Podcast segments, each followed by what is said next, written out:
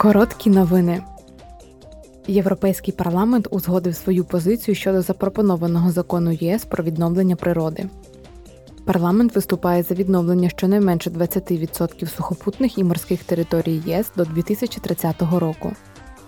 Ще одна ціль Європарламенту відновити всі екосистеми ЄС, що цього потребують, до 2050 року. Більше 80% середовищ існування знаходяться в поганому стані.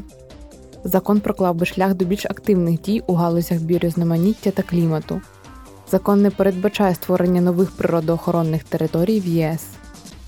Перед тим як парламент проголосував у Страсбурзі, виконавчий заступник голови Європейської комісії, відповідальний за європейський зелений курс Франс Тімерманс, сказав: This is about creating future sustainable jobs. Йдеться про створення майбутніх стабільних робочих місць для європейців. В умовах енергетичного переходу в новій економіці є більше робочих місць, ніж у старій економіці. Не вводьте людей в оману, що прив'язуючи їх до минулого, ви пропонуєте їм майбутнє.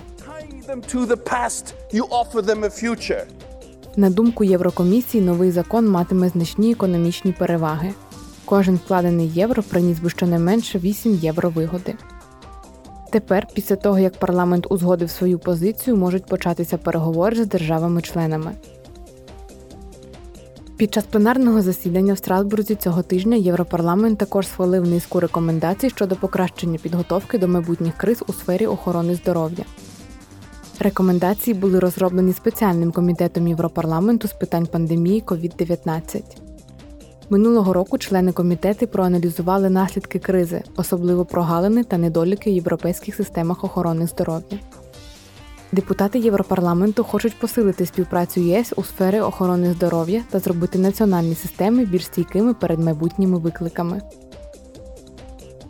Завтра Всесвітній день навичок молоді. Цьогорічна тема підвищення кваліфікацій вчителів, тренерів та молоді задля трансформаційного майбутнього. Цей день підкреслює важливу роль освітян, які допомагають молодим людям вийти на ринок праці та долучитися до життя своїх громад і суспільств.